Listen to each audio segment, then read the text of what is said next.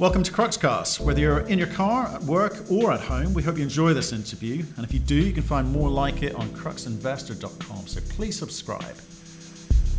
We speak today to Stephen Radofsky, who runs a small family office here in London. He's a lawyer by training and having originally started with Marc Rich back in the day, we discuss some of his regrets, some of the opportunities that he has seen, and also we look at the way that the investment market could be stacked against retail investors and everything that that could entail. Enjoy the podcast. Good morning, Stephen. How are you, sir? Very good morning to you. Well, thank you for coming on the show. You know, we've known each other for a few years through a few mutual contacts, mutual friends. Yeah. Um, and the reason I've kind of asked uh, to, you know, talk to talk to you is you run a small family office like us. You've been in the industry, um, you've been around the block, as they say, and we're going to talk today about helping retail investors, family office, and high net worth um, around some, like talk about investment strategies that people may employ, red flags to look out for, things we've learned along the way. Hopefully, some of that useful to some people. Okay. So, why don't we kick off and maybe give people a little bit of background about you? You know, you know, where where have you worked? What are your life experiences to date? Okay, so just uh, briefly, I'm originally from New York, and I was a lawyer in New York City for a period, and then I joined Marc Rich in 1988, um, which ultimately became Glencore. Um, I was there for a period of years in uh, Zug in Switzerland, um, and then I moved over to the UK, where I took on the post of um, the managing director of TransCanada Pipeline Europe I was doing oil and gas out of London for TransCanada. From there, I joined uh, Credit Agricole, uh, the investment bank. Um, and then my last proper job uh, in, in, the corporate world was with Alfa Group of Russia.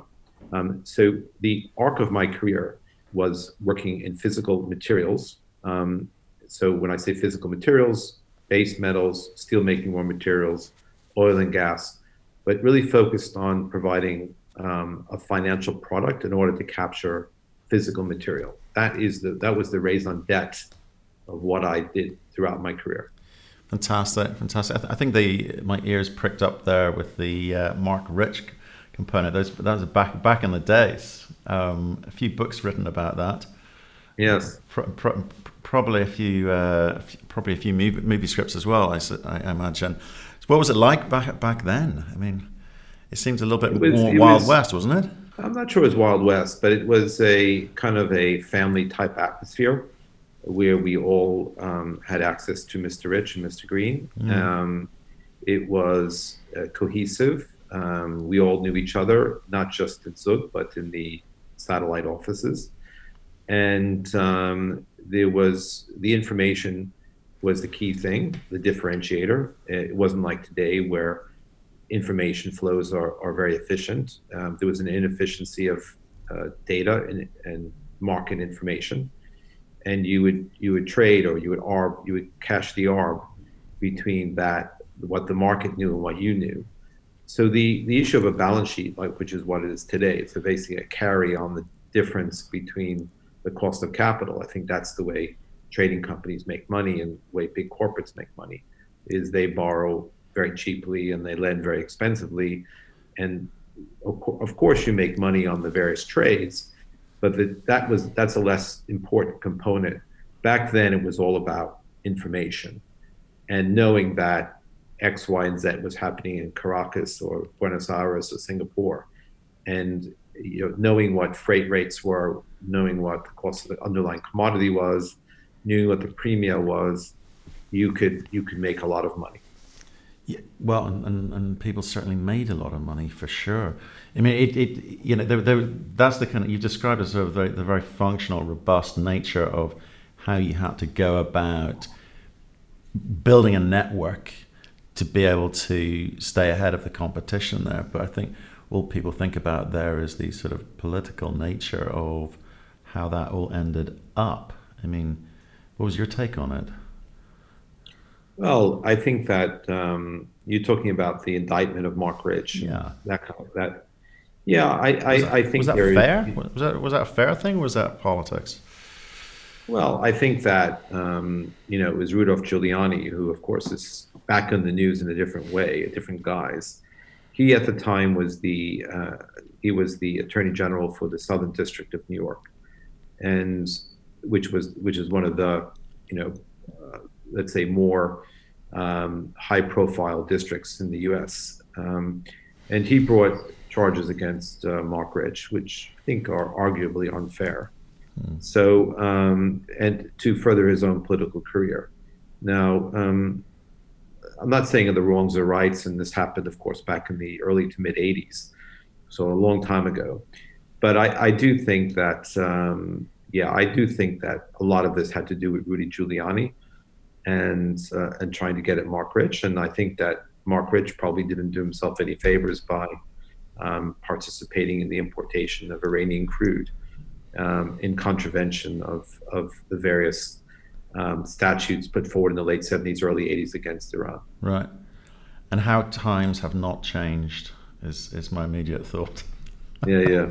we still we still got the same same players, uh, same same conflicts, same countries uh, having the same fight. It's it's uh, almost yeah, amusing. Yeah. Almost amusing. Um, okay, so you, and then you can, you moved you moved on from there, and just maybe just expand and because I'm trying to understand, you know, what you've learned along the way, and then how you use that today. So, if we don't mind, just sort of sticking with the kind of yeah, I mean, there, there I went to I went to uh, Trans Canada Pipeline. I wanted to, you know, it, it was a career mistake to leave Rich or Glencore at the time, um, because it, of course it went on to do so well. Um, but you know, I wanted to. I didn't want to live in Zug anymore, and and so I just uh, I I sit in a stupid way. I I left. Um, you know, still we still did quite well from it in that period. The kind of success that my the guys who I left behind um, was quite quite extraordinary. How mm-hmm. successful that that company became. But um, anyway, coming back, so I moved to to London, and it was really in those days. Um, you know, the, whole notion of asset-backed finance in commodities was still a very new thing. Mm-hmm. They called it different things, structured commodity finance, project finance. They're all different words or terminologies that that came into use at that time, mm. and which are very, very, of course, they're very established and very refined.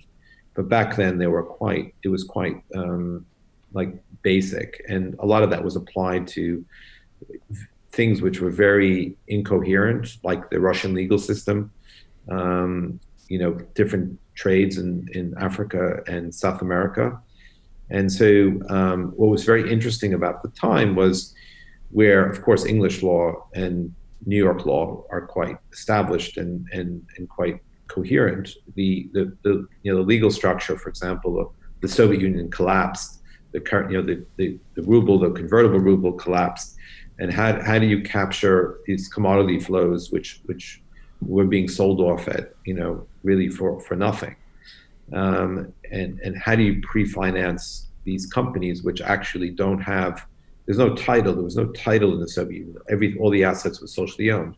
So the challenges of the time were the things that we don't think about today mm. um, is basically you know how do you form a contract with a company that doesn't exist yeah, and that that was very interesting. And so I think uh, in terms of the arc of of where this is whole, this whole uh, thing has come in the early noughties, you know, some of this started being firmed up as the oligarchs started taking control.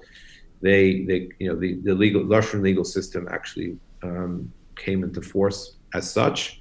And there was all of a sudden there was the big oil and gas companies. There was, for example, Norilsk, Norilsk Nickel. There was you know, the, the various, um, there's Eurasia, there was all these various entities which then took control of the, of the assets. And that's where, of course, the oligarchs made the killing. Well, well absolutely, absolutely. So, and then that, that whole time that you spent, you know, working with Russian companies, with Russian individuals, um, I mean, around that sort of time, we, we, we, we were looking at Russia, but it was, it was an area where we struggled to get debt into companies because mm. the West was concerned with the way these companies were being run. These oligarchs were a bit more let's let's call it entrepreneurial in the right. way that they managed people and money and um, the way that that flowed. And I think obviously, right. we see a little bit more um, global control over the way that the, you know deals are done in, in, in, Russia at the moment. But what what were the you know for you what were the sort of uh, you know big learnings in terms of working in an environment like that? Because we are going to come on to that and talk about the way that you look at companies for, for you know if you're thinking of putting investments into because you know I've done a lot in Africa, which is maybe some of the same issues that Russia did you know 20 year 20 15 20 years ago. So what were your key learnings? Yeah, I would say that you because this this period was so dynamic that there were effectively different phases where where you had to adjust to those phases. So the first phase was still the Soviet Union, uh, mm. and that was very different. There you had the nomenklatura, which was the sort of the communist elite. Everything run through Moscow, centralized, and there was a sort of a there was a certain way, a certain modus operandi of dealing with the Soviet uh, Union. And there, there was the, the risks were, were quite certain. You understood, you know, basically you took uh, this kind of risk and you get that kind of return.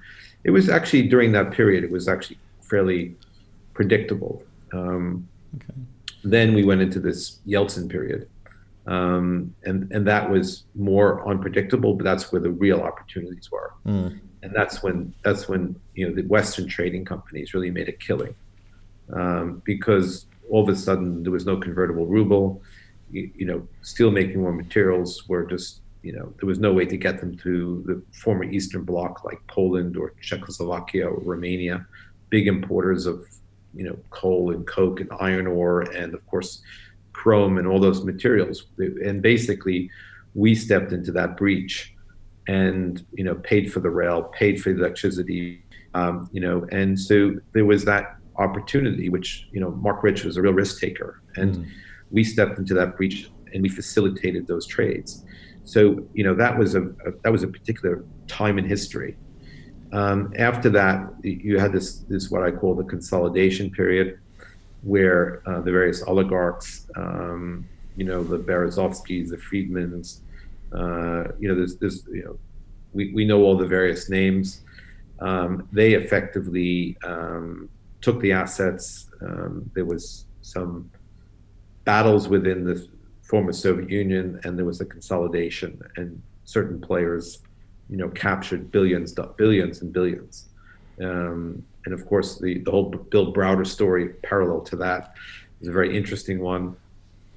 And ultimately, to where we are today, I mean, within that, of course, there was the, the crisis in the late 90s and then you know um, what we see today effectively is a is a state where you have these oligarchs and and President Putin, and so there there is also um, some predictability, but I would argue that um, it's it's it's a very difficult situation for Western investors to to really understand that black box of risk. Why do, why do you say that? I mean, what's your what's your take on Putin? Obviously, Putin's you know been in control in one shape or form for quite a while now, and you know, he's mm-hmm. he's very I think he's very clear with you know how he will or will not do business, and the oligarchs are will have seem to have fallen back into line, or if they haven't, you know, then that's been problematic you know, I, I, I, listen to a lot a lot of um, Putin's talks. He does a lot of, sort of public talking and Q and A, and he seems like a very intelligent guy. But you know, at the same time, he, he's not toeing the Western party line. Um, is that? I mean, do you, do you do you think that Western companies are looking to get into Russia now? Do you think they, you know, can they raise the money to be able to do anything in Russia, even if even if they could get Putin on side? Yeah, I think you have to differentiate different things. Um, let's break this down a little bit. Um, you know, you have the big gold companies, um, and they, um, you know, the fact is is that Western companies certainly are very interested to provide debt. So in the form of, you know, uh, it could be bonds, corporate bonds, or it could be some kind of pre-finance. But essentially, uh, the fact is is that um, you know the, the, the very big companies or Norilsk Nickel or you know the, the very big pro- prominent companies the the banks certainly the Western European banks will will, will structure debt uh, for them and there is a predictable nature of offtake. Um, so I think there, that's that's one group of companies. Um, there are also listed companies, you know, on the Moscow Stock Exchange, which have some kind of, um, you know, pre- predictable nature, regional management teams, and a, a necessity or, or to keep good relations with Western banks and, and Western companies. So I, I, would say that's one group, and then you have maybe much smaller companies mm-hmm. where where there's that real problem because they need equity um, and they need debt, and so the the architecture of the, the Russian legal system is is is good. You know, it says all the right things, but the underlying nature of the judiciary is it's it's completely and utterly utterly corrupt.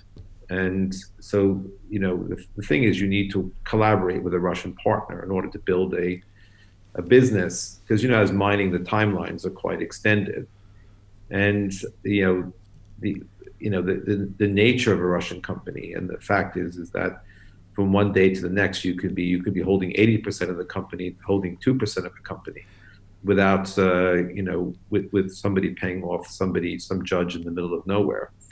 Um, that that's a that's a real risk.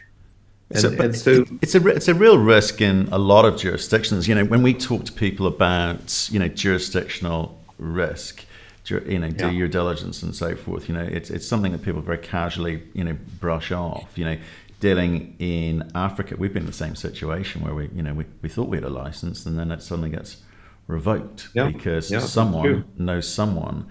And it was the same in the Middle East and it's been the same in Asia. And you, if you don't have your local partner, powerful local partner, you've got a, you've got a problem and the, the, the issue and that's this is moving towards the conversation for you know retail investors high net worths high net worths and family offices is like the game right, can right. be stacked against you unless you identify what the attributes are that for you make it a reasonable investment i.e the, the risk portion is something that you have quantified and you say i'm prepared to take that risk because it's it's it's possible, but it's unlikely, or it's possible and but the returns are too high for me to ignore for some part of my investment portfolio. Yeah, so I, I, yeah. You know, and I think you know your experience in Russia. I, have believe me, I've been I've been there and you know lost money there and um, had to had to walk away. And I, and again, coming we'll come on to this a second. Is like knowing when to walk away, even if you put money in, because you can walk away with some money or no money is, is another part of this because I'm, I'm constantly amazed by people because they've put money in, they'll put more money in because they don't want to lose the first batch of money or they'll defend the you know indefensible. Um, so again, it, it possibly something we'll we'll move on to, but I'm, I'm glad you, you touched upon this because just because something's in writing doesn't necessarily mean that you've got the protections that you think you yeah, have. that's right. That's right. Is we we tend to sitting in the United States or Canada or Europe, we tend to think that or extrapolate to think because we're even when we're dealing with DRC or Zambia or um, Brazil, you know, all these jurisdictions have their idiosyncratic natures, mm. and I would argue that um, even given those idiosyncratic natures, they all have different risks. And, and by the way, those the way you quantify those risks are dynamic. You know, it's not like it's every every quarter, every month it's the same. So you you have to keep moving with, you know, what where is that where is that what are the opportunities? And again, as you say, what is the return profile? Mm. You know, um, if I'm going to make a three to five or ten x, is it worth taking this quantifiable risk? I mean, for example, even in Canada, you know, I've seen a lot of companies take real serious uh, losses because of First Nations because once you get into a First Nation, you know, yeah, you have a lot of that in Western Canada, for example, and oil and gas deals in Saskatchewan and Alberta. I've seen it. I've seen it. Uh, a client of ours lost a huge amount of money on with the First Nation situation in Vancouver Island. So you know there there is risk even in what we consider no risk jurisdictions. Absolutely, and it, but this comes back to doing your homework. It, it sounds like a cliche, but the amount of times that people put their money into a situation which they do not fully understand. It, it amazes me because how can you therefore quantify how much at risk your money is if you don't understand all the moving parts fully? And you know, for someone sitting in the UK, investing in in Africa, whatever you know, whichever whichever country, and I've worked in 25 of them. You know, you've got to be able to understand the nuances of the, the, the political environment, the tribal environment, the um, you know financial environment that your asset sits. You know, what is the competition um, up to? Who are the local parties with vested interests? You know, how many different ways can people ruin your investment? And you know, I, I, I'd like to see more homework done by more people well, I would, more I of would, the time. I, yeah, I mean, I would I would go further than what you just said in terms of homework. You know, there's different ways to invest in these companies. There's you can buy the shares, um, you can buy debt, um, you can look at the project level. Mm-hmm. There may be opportunities to invest at the project level, not at the public company level um, where you can really get into maybe even providing debt at the project level with a senior secured position. Um, and there are different, I mean, obviously, there are different uh, return profiles for each of those different things. But, but I would argue at this stage, you know, where we are in the cycle, you know, I think that one can get equity type returns with debt. Um, and, and that's where that's where the smart money is today well, you, you, you can if you know what you're doing. I think you're addressing perhaps the family office side more than obviously retail, because obviously you know we we get we get access to uh, those types of deals, and yeah, clearly to try if you're saying offering debt, I I high you know high yielding debt in the you know whether it be the in, you know I think back in the day when we first met, you know high high yield would have been sort of 14, 15, 16%. These days, you're, lucky to break uh, double digits. But um, yeah, you've, you've still got to assess, or we would still have to assess the, the, the risk potential there, depending on which country you're going into. And we, we did a few things in India and a lot of things in Africa. Um, but we had we spent a lot of time trying to work out which bits we could control and which bits were just we're just sitting back and you know we're a passenger uh, uh, you know, hoping that the ride kind of works out. And sometimes it did, sometimes it didn't. These days, for me, I'm I'm very happy. You talked about t- five baggers and ten baggers. Like these days, I'm happy with uh, two or three, quite frankly, but with some certainty to it. Oh, um, uh, yeah. It, it, it really depends. What is your appetite? Also, you, you not get not just jurisdiction, but you're also looking at the underlying commodity, the asset, permitting, First Nation community issues. Mm. You, you, get into issues of logistics, depending on the commodity. You get issues in metallurgical issues. I mean, there are a lot, yeah. of, a lot of situations where the things that the, the, actual mine doesn't work metallurgically. Um, you know, there's so many different risk factors, and you have to kind of dissect it. So, so, what do you think? Just, just coming back, let's move away from family office for a bit because I think we, you know, we've got the benefit of having people around us who can do the analysis and you know can look sure. look at the deals in a little bit more of a fulsome way with you know professional background to them. Retail guys, retail guys, right? Yeah. yeah. These guys, to me, and this is the reason why we do what we do because I, I've seen you know all the ways which the business that this business model is stacked against them from promoters. Yeah and brokers, and the, as you say, all of the, the risk factors within the companies themselves. There seems to be a kind of big movement towards ETFs, and yeah. you know, you know, investment in, in, various shapes and colors of funds. Do you think? Right. And I saw I saw a piece the other day where someone said this is not an investment environment for retail at the moment. The the, the risks are too high yeah. with what's going on, yeah. Russia, China, um, right. US, etc., etc. I mean, what would your advice be to not be careful with words? What would you say to uh, retail investors in today's environment? Specifically with mining, or well, well let's let's talk about mining investment. Yeah, that's what we're talking about today. So, mining investment. Do you think that's a it's an environment where, where people should be putting their money? Is it maybe it's maybe for the for some people it's about the fun and the yeah fun of investing, really but you got to make money, right? you're playing with it. Yeah, I think it depends how much money you're playing with, and you know, look, it's very some of the public companies, the big, you know, multinational public companies like, you know, uh, Rio, Anglo, BHP, um, Vale, uh, even Glencore. But Glencore is special because there's, there's certain regulatory risks there with uh, with them being under investigation by the Serious Frauds Office and the and the Department of Justice. I'm not sure I would put money in Glencore, mm. even though I used to work for them. But I think there's there's there's a, there's a lot of risk there, um, and maybe that's priced in already. But I mean, if you look at a, a share like uh, Rio Tinto, which is I think about just over forty dollars, forty pounds today per share, and it's about what seven and a half, eight percent dividend. So you're getting, you know, you're getting massive liquidity. You're getting into a share at a, a good price historically, and you're getting, you know, you're getting a absolute massive liquidity. So that's a very compelling business case, I think, investment case. Um, you know, I'm not I'm not comparing it vis-a-vis to the apples and alphabets and you know the that that's a different world. It's another conversation. Another that's conversation. another conversation. Yeah. But I think I think uh, today, if you if you're allocating money to to resources, I think it's I think the you know a Rio Tinto or Anglo American or BHP is a very compelling thing. Um, now, going down the the food chain, you know there are, there are of course medium sized companies and there's smaller junior mining, right?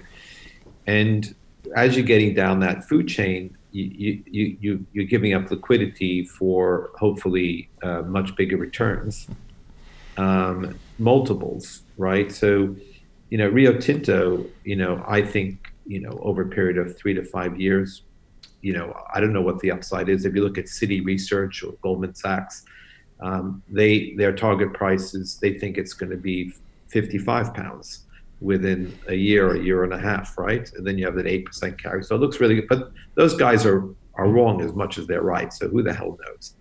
Yeah. that's, that's that, that that's true. You're on a small family office. You're based yes. you're based based in London. What are you, what are you guys looking at? What, what's what's your investment thesis? You don't have to give us specific bets, but you know, let's talk about the thesis. No, I, will give you my. I mean, so so basically, my number one criteria is the management team. Um, I have to love the management team. Mm-hmm. Um, I have to trust them. I have to feel them. Um, if the management team is in any way compromised, I, I don't uh, even consider the investment. What's that mean, Stephen? Like, so you're saying I need I need to know them, I need to love them. What you you know them over time? They've delivered before, you know, and and you know what does not so good look like? How do you judge it?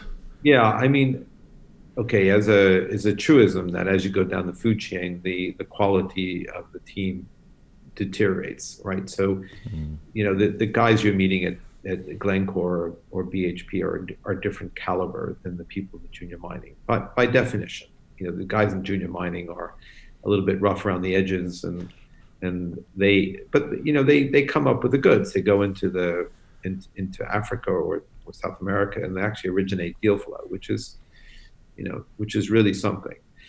So, but they have to also, you know, a lot of these guys, um, they have to be, I mean, obviously, historical uh, deal flow, what they've done in the past, have they had success? Um, you know, how good are they at managing people and situations? Do they actually understand finance? A lot of the guys do not understand finance. So they, they, they get into big trouble in terms of their cash flow models. You look at the cash flow models, they, they, you look and they say, well, this is just unrealistic because they're they're looking towards some of them are publicly listed. They're looking towards their share price. I think um, you know they're looking at unrealistic timelines, and you you basically um, you want to have a management team that really are um, you know uh, under promising and over delivering rather than the inverse. And I, I find that most of these, well, first of all, the vast majority of, of listed um, mining equities are, are complete nonsense. They're lifestyle businesses. 70, no, 70%. No I think for me, 70%. I go higher. I, really, I go higher. Okay. um, You're a lawyer. Yeah. Yeah. So I, I think most of them are bullshit. Mm. Um, but to the extent that they're real, Okay, so that's one criteria. But, but just they, just on that point, Stephen, it's, it's quite interesting what you just said. You know, I'm saying 70, you're saying a lot, you're saying higher. That says to me there's a lot of retail investors, family offices, and high net worths are deploying capital into companies yeah. which are just never going to make them money, right? The, the trouble is working out which 70%, obviously. But to, yes. to me, the process we've been through in the last year in terms of sharing these uh, interviews with, with um, the public is, t- to me, it's quite obvious after, speaking to these guys. And that's why we spent a lot of time talking about a business model, a business plan then you know what is the strategy for delivering that business plan? You know what are the what are the the catalysts which will hopefully deliver value value for shareholders? Because we make money by investing in shares that, that go up in price right? So we spend a lot of time trying to understand what's going on in the minds of, of, of these guys and i'm you know like i say i think 70, 70% of the time you've got management team who cannot articulate clearly what it is that they're setting out to do at what point does this thing get monetized? Can't do that. Secondly, I agree with you. The amount of times that people don't have the financial acumen to manage this environment is. I'm. We're talking about the junior space, junior to mid mid mid mid caps sort of start employing decent people at a point when they've got the cash. So they're they're kind of restricted by the fact that they don't have the money to employ the right people. So you've got a team of geologists running the company, perhaps missing a whole bunch of skill sets, or you've got a bunch of promoters missing a whole bunch of skill sets. So for me, it's there's some real obvious red flags from, from day one that you say this team is not equipped to deliver success for shareholders other That's than correct. I'm going to drill holes and hopefully we hit we, we hit a few targets right so I so that that's what it says to me that, the 70% of money is being deployed in the wrong direction. And I think the job for people like you and me is to help people understand well what to look out for and perhaps what what um, to avoid. So okay, good point. So second point. So so you know coming back to the, the way you deploy money, right, and the way you you analyze some of these shares. It's not just the the quality of the management team, but you're looking at the asset, and then you have to make a decision. Are, are you more, you know, there's the whole greenfield exploration space. And then there's what I call the sort of, uh, you know, the basically, as you say, the monetization or the monetization of, of projected future cash flow. Mm-hmm. And um, that that's the easier model for for me is when I'm looking at the underlying asset, the capability of the management team in order to effectuate the, the monetization of that uh, cash flow. So, for example, if you have a you have a, a copper gold concentrate mine in Chile. Um, you know, do they have the, the do they have everything from the permitting to the access to labor to water rights, and can they actually create that concentrate which they're going to sell to Trafigura or to Glencore, and and how the how does that impact the balance sheet, and then ultimately, you know, am I going to get my returns? Um, and then I think within that context, you have to look at the, the capital stack and whether whether that capital stack actually works for you as the investor. Mm. It, it's, it's, again, we, we, again, we've spoken to a few people recently with regards to how the, how they've structured the company, you know, the, the, corporate structure. For us, I mean, it's, that's yeah. before we even get into the asset, we're looking well, how's this company been put together? Because you say, you know, you've got promoters and brokers who structure things advantageously for them and you know the usual you know, put a bit of money Correct. they'll get into a shell Correct. they'll put in some money they get friends and family and then there's yeah. first round second round you know all, all of these things are, are set to make the people who had the idea a lot of money very very quickly and then there's a free ride sort of thing but coming in as a retail investor there's a private placement or it's a you know it's a it's an IPO situation the amount of people that tell me that they have not read the prospectus fully when, when, when I've when I've pushed them is incredible. It's I know it's a big document, but you're putting your money that you've been lucky enough to earn or be given or inherited or however you've got your big stack of money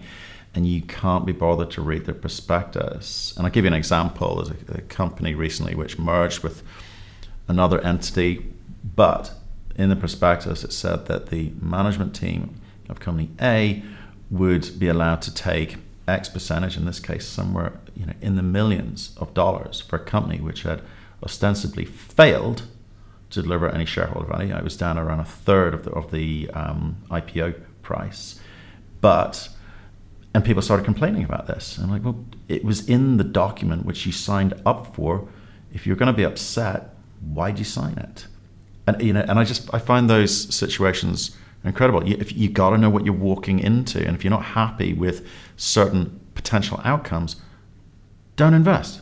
It's real simple, right? Yeah, I totally agree. Look, I've seen situations where, you know, some of the promoters are very good. I mean, I'm not going to name them here, um, but they're they're incredibly clever at making themselves rich, uh, but they never make anybody else rich. Maybe some of the the very early people with them. And you know, I, I, I use the metaphor of um, a tin of sardines. You know, they have their cupboard full of mining projects in the cupboard. You know, so even though this this copper porphyry thing died seven years ago. Three they times. Stripped it out of the vehicle. They put it into the cupboard. They take it out. They put it into a new TSX or ASX vehicle, and then they shop it around. And, and they're really clever guys. Uh, and they've had a couple of, you know, some of them, you know, one or two out of you know 20 deals works for them, and they've, you know, and, and worked for the investors. But they they win on every single every single deal. So it's it's it's a certain game. It's it's particularly relevant in Toronto. Um, I'm not saying it doesn't happen in London and Perth. It does, but it's it's it's a it's a game which is done there in, in an absolutely superb way. Oh, it's, it's superb, superb for some, and I think that you know we've, we've talked about a couple of examples there, and we could probably dive down into a lot of the variables, a lot of the moving parts, and understanding how they are stacked against the retail investor coming in at later later stages because you know it looks like it's shooting to the moon and the stories being talked about shooting to the moon. And we've interviewed a couple of companies recently whose market caps are you know through the through the roof but the fundamentally it's they are flawed operations. Someone's going to get left holding the baby at some point but in the meantime it, you know it, it kind of it kind of looks good. Um, but let, let, let's maybe save that for another day because I wouldn't mind drilling down on, okay. on, on, on, some of those. But um, it, it just comes back to um, you know do, the do your homework conversation. The, the bit in all of this, which is um, very hard to answer again for, for retail investors, family office, and high net worth, is how do they access? It's all well and good us saying, well, these are things to look for. How do they access information which allows them to understand those components? Some of which we've talked about today, and make decisions. Because obviously, we here in the UK with, with, with MIFID two means there's, there's, a restriction of the amount of information available to that audience. Um, you you know you'd have to pay, you have to pay for it. Um, where do you go and do your research? Do you, do you call the, the companies up themselves and ask questions? Do you get your information online? I mean, how, how do you access data to make those investment decisions? Yeah, so I mean, it costs a lot of money to diligence any company, and so therefore, me as you know, re- recently I may have in the past, but I totally don't do any kind of greenfield exploration deals. Because I, I just don't have enough understanding um, okay. of that, and even if I, you know, a lot of these uh, reports, these 43 101s or the or the JORC reports are are absolutely flawed. I mean, um, I mean, don't get me started of, you know, the veracity of these reports. I think, I think a lot of them are, you know, well, let's not go too deeply into it, but I, I don't, I don't buy a lot of what's what I read in the reports. And essentially, so we, we had Wardell Armstrong on the other day, and the, he actually sent me um, a, a, piece after the conversation after we had our um, chat, talking about exactly that topic. Where you know, I think there was a, a review done by, you know, it was, it was, in Canada and they spotted a, a huge amount of flawed 43101s where, you know, various aspects of the data was just incorrect. I mean, fatally flawed. It wasn't just incorrect, it was fatally flawed. So the basic fundamental conclusion was was wrong. But, so, what, so what do you do then? Um, look, I think a lot of that comes back to skin in the game, quite frankly. Mm-hmm. I like management teams that actually put their own life savings into the deal, pari passu to you, right? Yeah. So it's look, I mean, moving back. So it really depends how much money you deploy and how much focus you're in, you're on this. you know, if you're deploying, you know, ten thousand dollars or twenty thousand dollars, and you want to, to buy, take a punt on a on a gold deal in British Columbia, I mean, there there isn't much. I mean, you can't really afford, or it doesn't justify doing very much diligence beyond reading. I mean, you can read reports, you can read about the management team, you know, but you know, there's not much you can do because the actual cost of the diligence doesn't it doesn't justify yeah. you know what you're what you're risking. Um, however, if you're investing five million dollars, that's a very different story. Um, so you know a lot of the the mining companies. Uh, I'm not talking about the major ones. I'm talking about you know the smaller ones. You know they have these various JORCs. Because remember they're pulling these deals out of the cupboard, the sardine tins and then they they have some kind of JORC from 20 years ago and then they get a competent person's report blah blah blah they do a bit more drilling um, i think a lot of this you just have to take with a grain of salt um, maybe prima facie when you're looking at the deal you you you look at that and you say okay um, we'll trust the veracity to start the conversation mm. but when you're deploying serious amounts of money you should you should budget between one and two hundred thousand dollars to do a proper diligence. Yeah. And what I mean by proper diligence, you have to physically go down there. You have to you have to look at the corporate structure. You have to make sure that there's no skeletons in the closet. Uh, you have to look at the metallurgy. You have to look at the logistics. You have to look at the permitting. You have to look at the First Nations or communities issues, and you basically you have to have a very disciplined uh, view and don't trust anybody. You come up with your own conclusions it's not rocket science. It's really just you know just doing your homework, as you say. Yeah, it's it's it's, it's a funny one actually. You know, you, you I always say to people, invest in what you know. Don't don't try and make it up as you go along. Um, so there is it isn't rocket science, but at the same time, you need to understand enough about what you're about to put your money into. Um, so it will require a lot of work but it's probably like you know grade five maths, right? I think I, I hear that phrase yeah, a lot. I mean, you know, like I I looked a couple of weeks ago at a alluvial diamond deal in Brazil, for example. Okay. You know, what do we need to know? No, you know, it, look, it, it's just it's really the to me it's the quality of the management team, and it's their ability to execute, and do they have hurt money in the in the deal, and if they don't, you know, then that that takes you to a different level of diligence because it's it's a lot of it's transferred confidence, isn't it, in the in the in the management team. Yeah, absolutely. Uh, it, then there's a difference between hurt money and a CEO paying himself half a million, eight hundred thousand bucks a year, and putting some of that into buying shares. It looks good, but the guy's already way overpaid, so he can afford to do that versus, as you say, no, I want some of your hard-earned cash, uh, your life, you know, some of your life savings into this thing. That says to me, you believe in this, you're serious about this. Versus, actually, I'm an already overpaid CEO, board director who's putting some portion of it or being paid some portion of it in shares. That's those are two very, very different scenarios. Of course, of course. And I, I, I these days where we are in the cycle, I, I only invest in in deals where I see that there's skin in the game. There's, you know, we, we can smell the money, meaning the, the cash is coming out, mm. and you know that actually, um, quite frankly, um, that money is going to come out within nine to twelve months. If I can't see that, then I, quite frankly, I just I walk away. I don't get involved. Essentially, and uh, you're, you're talking about your own money being able to come out within that time My own frame. money. Right. Okay. As opposed to again the other, the other trick, uh, the other trick here that is quite often deployed, which is is this three to four month hold period where you're, you're coming into a deal. The insiders have got a hold period of four months, and you know four months and one day, that's getting dumped into the market. That's something well, that, we were caught out with.